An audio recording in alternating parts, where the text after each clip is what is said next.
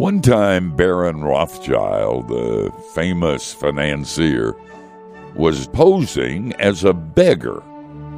A reporter who was there didn't know and gave him $5. Years later, the reporter got an envelope with a check for $5,000 in it.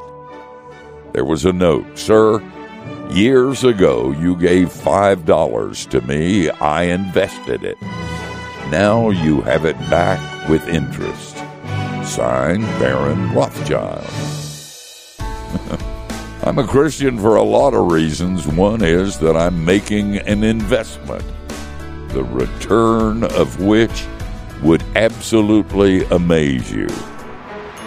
I'm Steve Brown. You think about that. Share what you just heard with a friend. Go to youthinkaboutthat.com.